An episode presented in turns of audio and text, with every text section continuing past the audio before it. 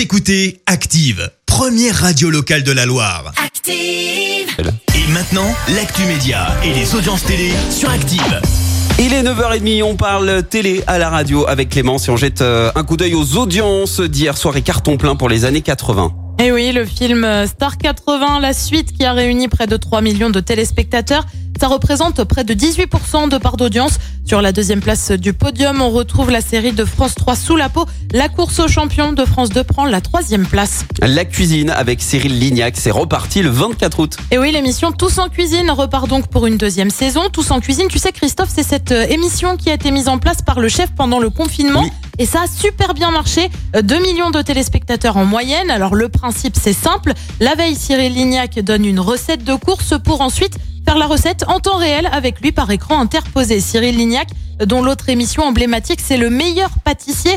Eh bien, le tournage de la saison 9 a été interrompu en cause d'un membre de l'équipe de tournage positif au Covid.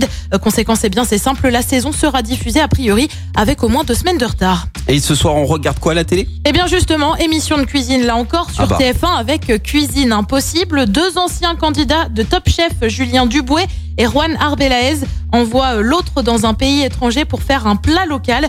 Série télé sur France 2 et M6 avec Maman à tort et Reef Break. Et puis sur France 3, on retrouve Les enfants de la musique fête la télé. C'est à suivre à partir de 21h05. Eh bien, on verra ce que ça donne euh, niveau audience lundi matin à 9h30. Retour des hits. Écoutez Active en HD sur votre smartphone, dans la Loire, la Haute-Loire et partout en France, sur activeradio.com.